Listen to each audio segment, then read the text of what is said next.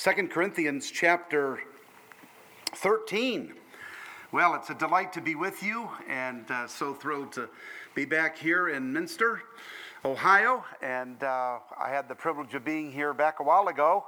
And I want to thank this church for supporting my brother in France uh, for many, many years. And uh, God's really using Tim and Elizabeth there, and uh, Pete as well. And uh, just thankful for God's provision.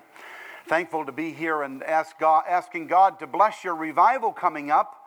Uh, what a thrill that is to come to a church and have a concentrated effort on, on really walking with God and, and experiencing the power and miracles that God can perform. Don't you believe that everybody that gets saved is a miracle? Yes. Amen. And uh, we certainly uh, want to do our best. Uh, God has given us the ministry of reconciliation. That is reconciling lost men to God. And He uses us to do it. And I think that's an honor. He could write it in the sky if he wanted to, couldn't he? But instead, he says, uh, I'd like you to go out and represent me.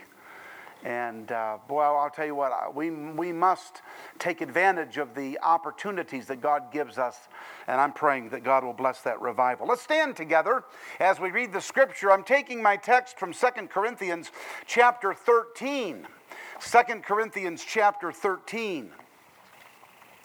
And I want to draw your attention to verse 5. The Bible says, Examine yourselves whether ye be in the faith.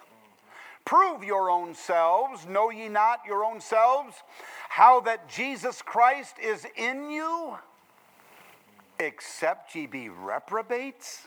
Boy, that's strong language, isn't it? But I trust that ye shall know that we are not reprobates. Verse 7 Now I pray to God that ye do no evil, not that we should appear approved but that ye should do that which is honest. And then he uses a little irony, irony here, and he says, Though we be as reprobates, for we can do nothing against the truth. Notice, but for the truth. For we are glad when we are weak, and ye are strong. And this also we wish, even your what? That's a statement. He's wanting to see the Corinthian church walk perfect before the Lord. That's a high order, isn't it? You say, I can't attain unto it. Well, we, we take our lives and we work at it. Amen? We are perfect in Christ, we are complete in Christ.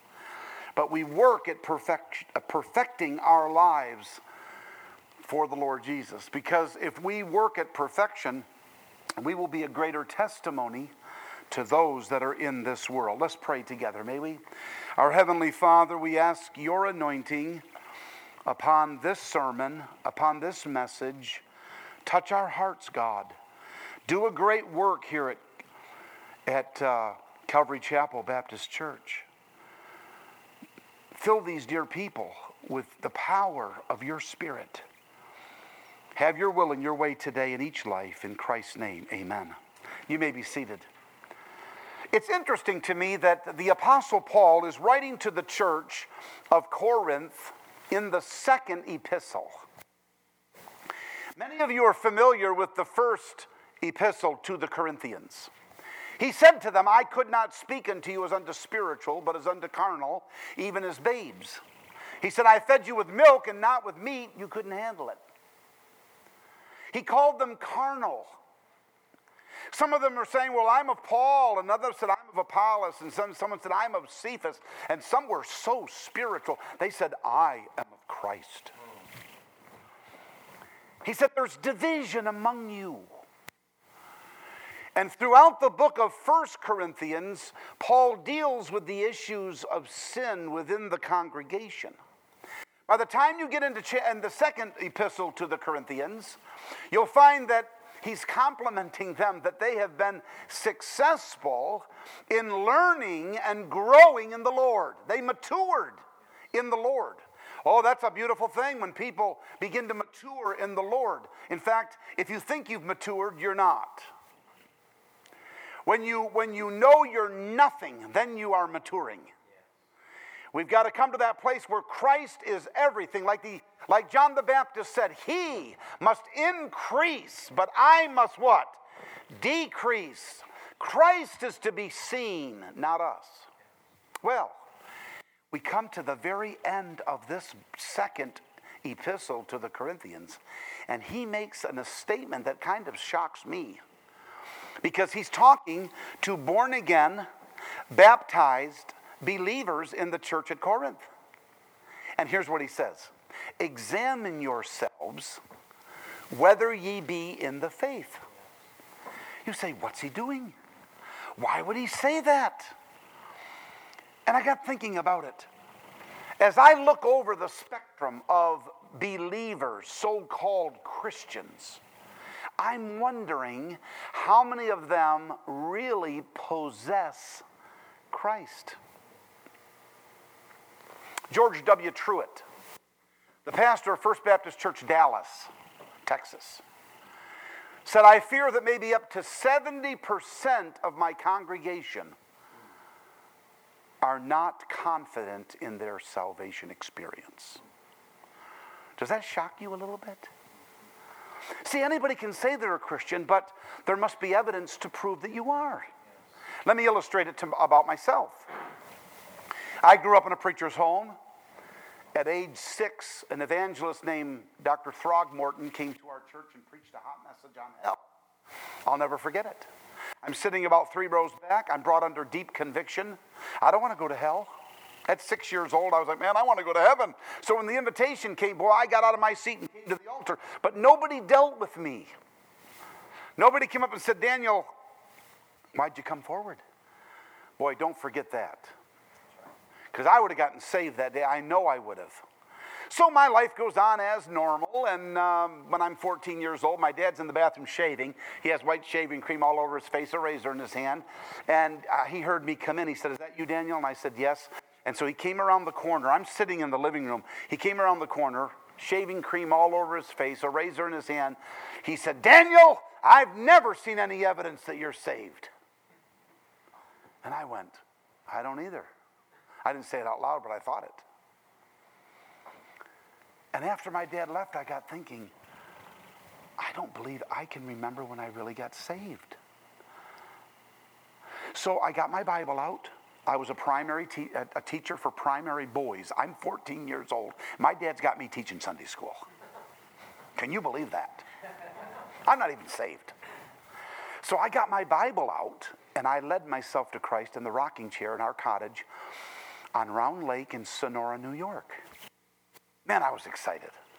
And uh, dad came home that night and I said, Hey, dad, guess what I did? He goes, What, son? I think he was still peeved at me about something. I'm not sure. I don't think he held grudges, but he looked at me like, What? What'd you do now? No. I said, I got saved. He said, We'll see. Isn't that a wonderful thing to say to someone that just got saved? I thought he'd give me a ring and slay the fatted calf and give me a robe. And he just said, We'll see. Oh, I'm so glad he said that to me. You know why? Anybody can say they're a Christian, but if you really know Christ, you won't be ashamed of him. And I want to tell you, I began living for Jesus Christ. And I want to tell you, it was wonderful. I truly was born again. I say, examine yourself. Now, I'm going to give you seven different words that begin with the letter C that take us from the beginning of when God spoke to you until the end. I want you to write these down. Write these down. Number one, the word commence, or the word we get commencement. When a person graduates from high school or graduates from college, they call it a commencement. Some people, I think the students think, well, I'm, I finished it, I'm done.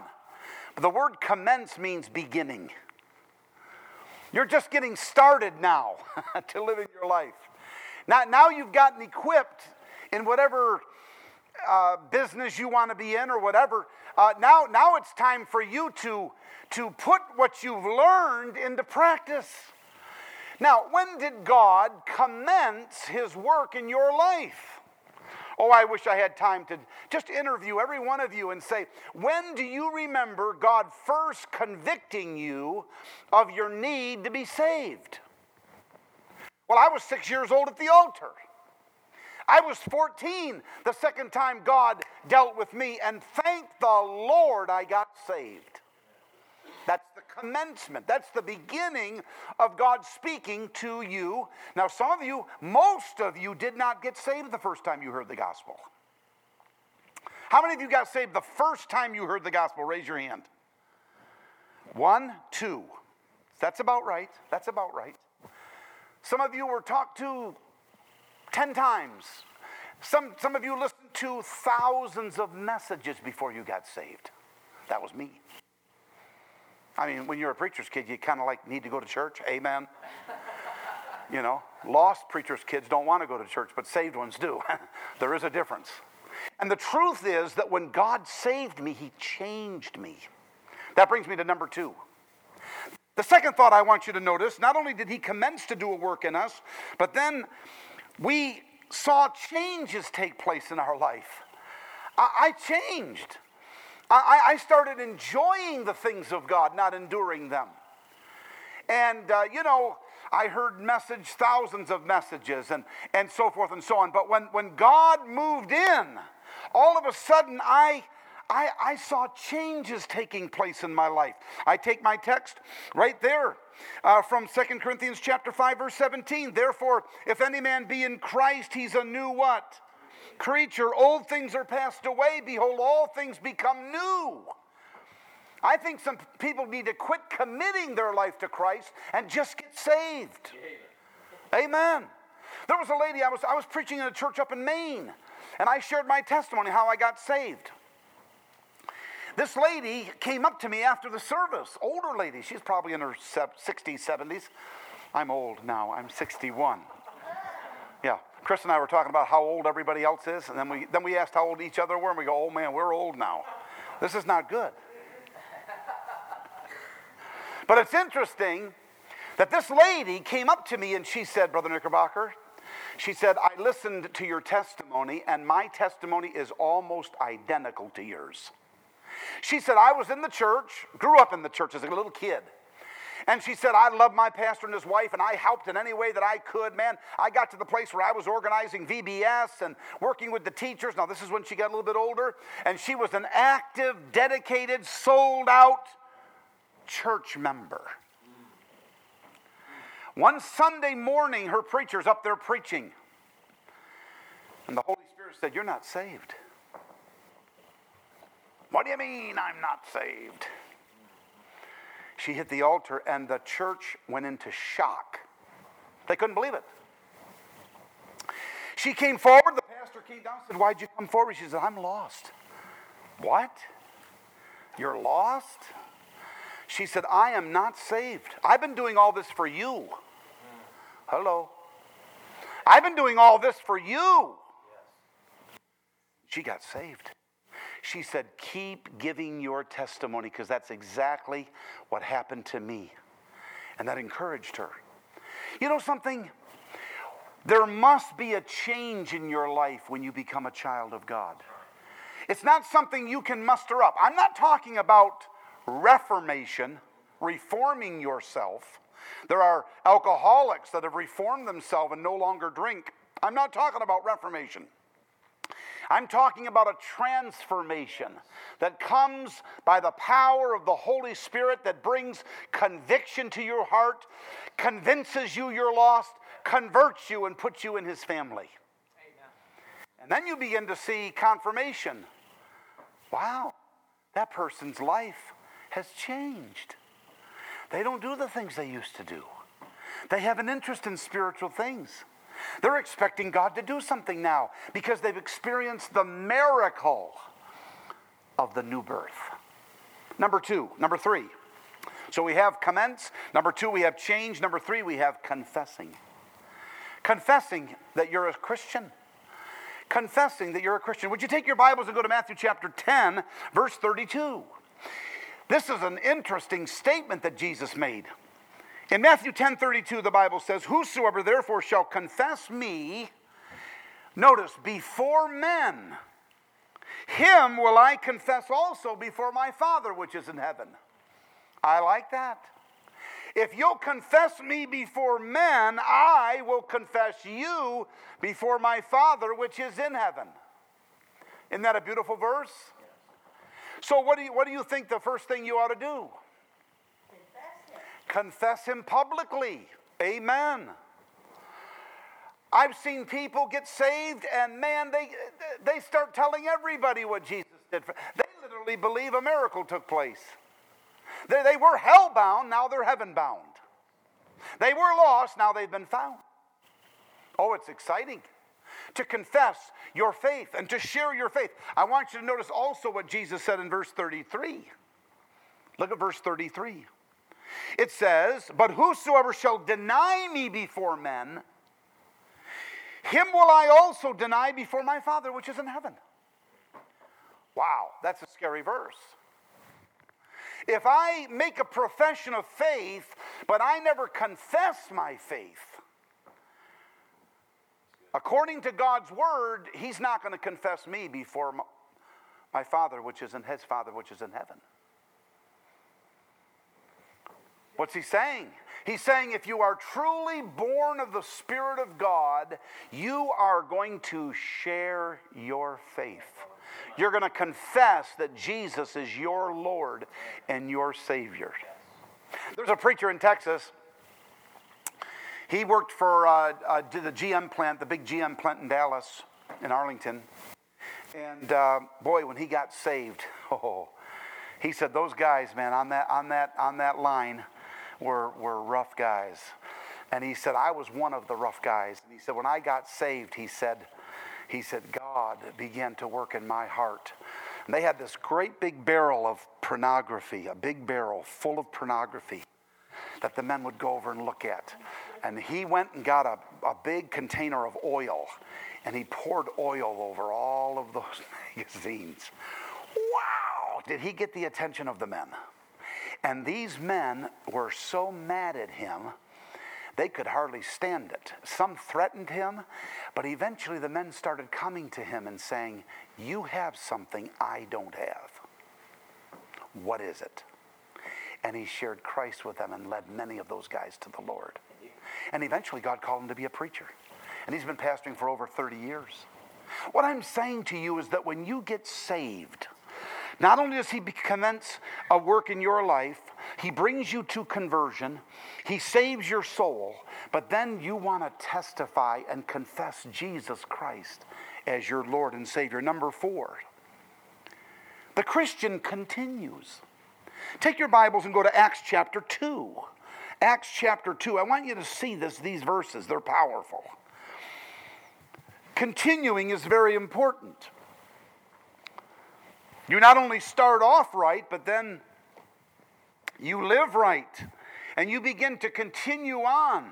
Notice what it says in Acts chapter 2, verse 41. It says, Then they that gladly received his word were baptized. Now that's obedience there. They followed the Lord in believers' baptism. The same day there were added to them about 3,000 souls. Now look at the next verse. And they continued, what? Steadfastly in the apostles' doctrine, in fellowship, and in breaking of bread, and in prayers. These are the characteristics of a Christian that continues. He which hath begun a good work in you will perform it until the day of Jesus Christ. When's that? That's when he takes us out. I'm looking for the upper taker, not the undertaker. I know I'm ready to meet God and I know He's coming for me. But until He comes, until He comes for me, amen. Until He comes for me, until He comes for me, I want to continue. I, found a verse this morning in my devotions, and I've, I'd read it many times, but it just, it just jumped right out at me.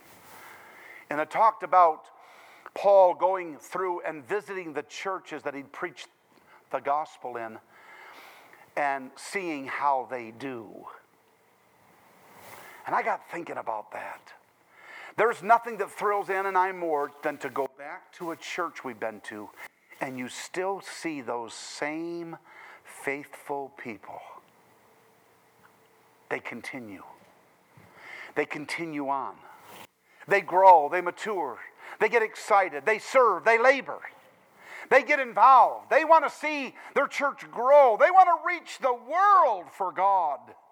It's like the preacher that finally got on the radio, and it was a little station that only reached like just, just uh, Minster, just the town of Minster. But he finally got on the radio, and he'd wanted to do this for years, and he finally got on, and he got on that radio station, and he said, "Hello, world." he was really only reaching Minster, but he had a vision for the world. You know, many Christians don't have a vision for the world. You know what their vision is about? Themselves. That's a small vision, isn't it? When we live just to please ourselves, well, I've got my ticket to heaven. I know I'm going to heaven. Thank the Lord for that. But then nothing's done in continuing. It's more than just going to church, it's more than just witnessing, it's more than just reading your Bible. It's the joy of doing all of that. Many Christians live the life, but they don't live the abundant life. There's a difference. I like the abundant life, and I don't like just getting by. I want the joy of the Lord to be my strength. I want to be happy in all seasons. I want to do whatever God wants me to do without reservation, but I can't do that without God's power. I am powerless without God and His power upon my life. Oh, what a beautiful thing when we continue. There's other verses about that as well. The Bible says in 1 John chapter 2 verse 19, they went out from us because they were not of us, for if they had been of us, they would no doubt have what? Continued. But they went out, that it might be made manifest that they were not all of us. In John chapter 8, verse 31, then said Jesus to those Jews that believed on him, If ye continue in my word, then are ye my disciples indeed. He said, If you continue on, you're revealing that you want to be taught the word of God. You're a disciple. We have a lot of Christians, but not a lot of disciples. May God help us with this. May God help us with this. Number five, communicating. A believer communicates. Paul told the church in Galatians chapter 2, verse 2, he said, I went up by revelation and communicated unto them that gospel which I preached among the Gentiles. I communicated the gospel. A group of pastors and I in New York City started what was called the Fundamental Baptist Forum. And it was a group of uh, 12 preachers in the tri state area, the greater New Jersey, uh, New York City, uh, Long Island, and Staten Island, that, that whole area. Thousands of people listen. And we started a program there to reach people. It was amazing. We communicated the gospel. People got saved. People started coming to our churches. We had a man come to our church. Walter Strange was his name. He walked in the, he was, he, he worked on the New York Stock Exchange. Sharp guy. Come walking in, lived in a very exclusive area down near Manhattan. He comes walking in, I mean, dressed, I mean, sharp. Sat down. I went back to him before the service and I said, I'm Brother Knickerbocker. He said, I know who you are. I listened to you on the radio on the Fundamental Baptist Forum. I finally decided to come. I said, Great, I'm so glad you're here. When the invitation was given, he came right to the altar. It, was like it was like he you knew he was there to get saved. He come walking down and he got down and he knelt down and just on his knees like this. So I went over to him and I said, Walter, why did you come? He said, I came to get saved. I said, Are you sure? He said, Well, I wouldn't be down here on my knees unless I was sure. And he got saved.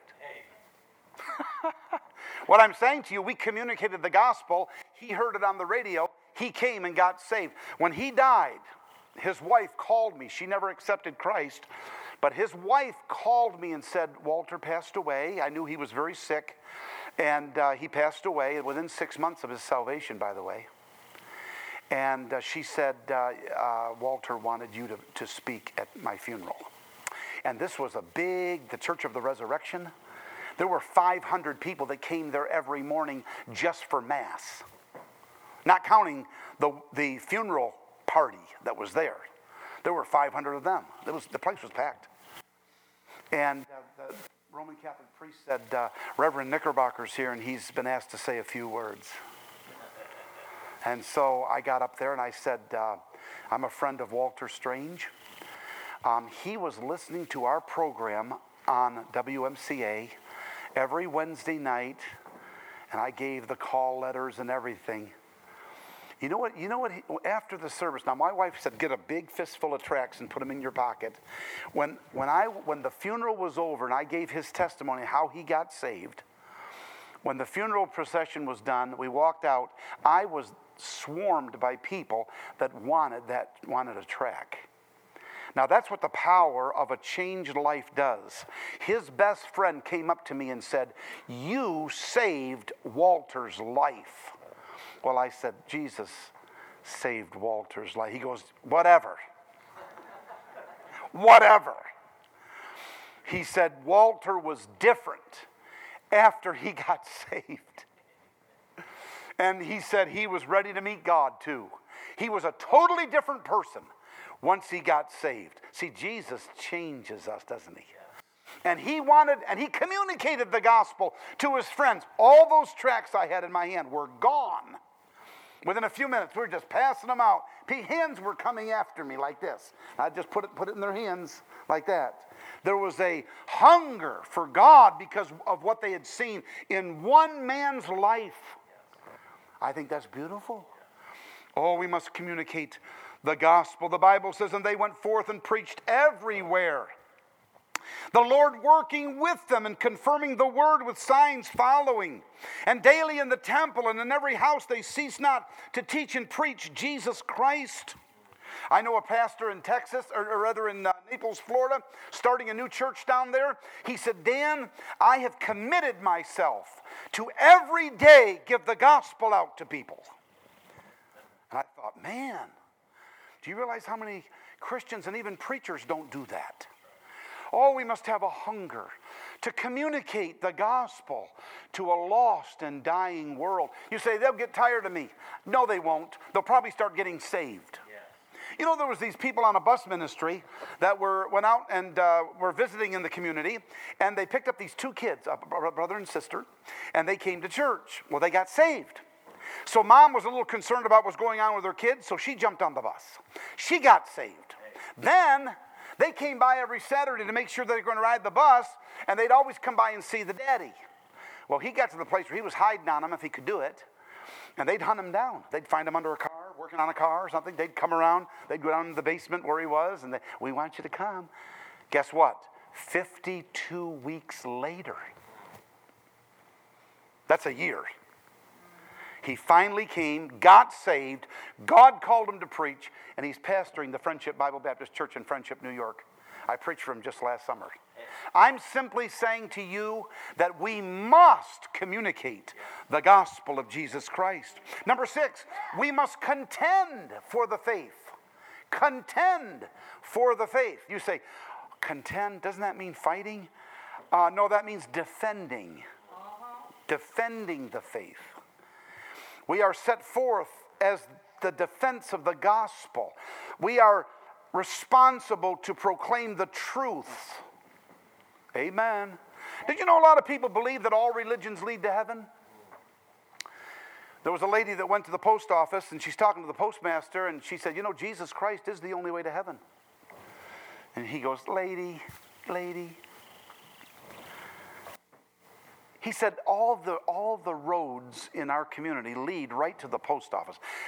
Just like that, all religions lead to God. She said, We ain't going to the post office. I'm talking about heaven. Jesus said, I am the way, the truth, and the life. No man comes to the Father but by me. That's exclusive. You're going to have to defend that. Oh, you just think you're right all the time. No, we're just forgiven. Amen. We were lost, but now we're found. We were on our way to hell, but now we're on our way to heaven. Amen. Thank God for what He's done for us. And I must say to, to you that we must contend for the faith. There are people all over this world that, that have their philosophy of life. Philosophy means what you think.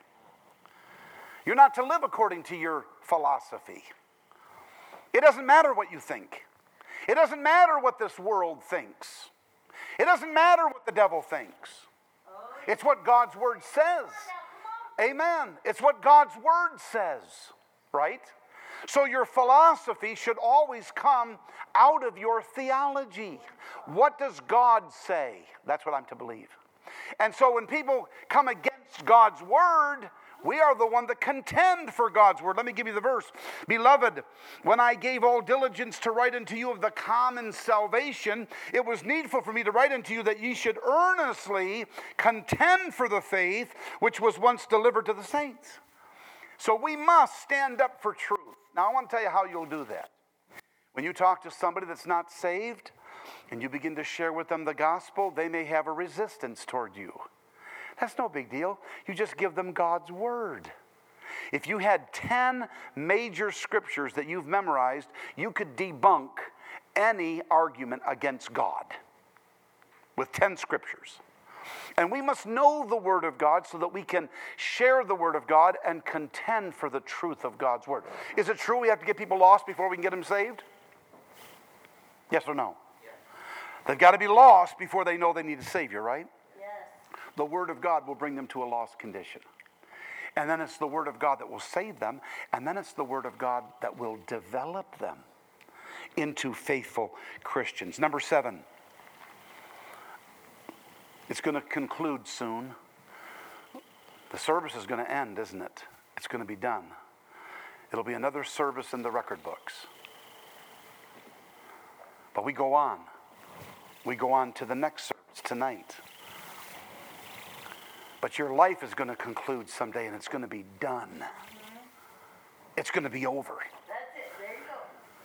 I was thinking Chris's mom and dad, you know, they passed away so soon. We weren't expecting that, right? And then you're going, they were just here. They seemed to be doing fine. And then all of a sudden, gone. Well, your life's going to be just like that. Only what's done for Jesus Christ will last. Amen. And I think that my life, I'm on borrowed time. I had a blood clot in my left leg, went up into my heart, then went into my lungs. I should have died. But God said, no, no, not yet. So every day is an extra day. Amen. Now listen, how much longer do you have? Do you know? We need to make every day count. We need to make every day count. We need to continue on and serve the Lord and labor and confess our faith and tell others about Jesus and contend where we need to. But we must, as, as children of God, as born again believers and members of uh, Calvary Chapel Baptist Church, we must continue until that day that the Lord says, You're done. You're done. Oh, listen, we can't make up for, well, I guess we could make up for lost time. Maybe if a real revival broke out in your heart, you would make up for lost time. And we could make up for lost time. But one day, there's not a chance. To be absent from the body to those that are saved is to be present with the Lord, which is far better, by the way. Oh, let us prepare. Let us ask God to speak to our hearts in this message. Let's pray together. Let's all stand together, if you would. I first of all want to make an appeal to you that maybe we're thinking while I was preaching, boy, I don't know if I'm really saved. I have a question about it.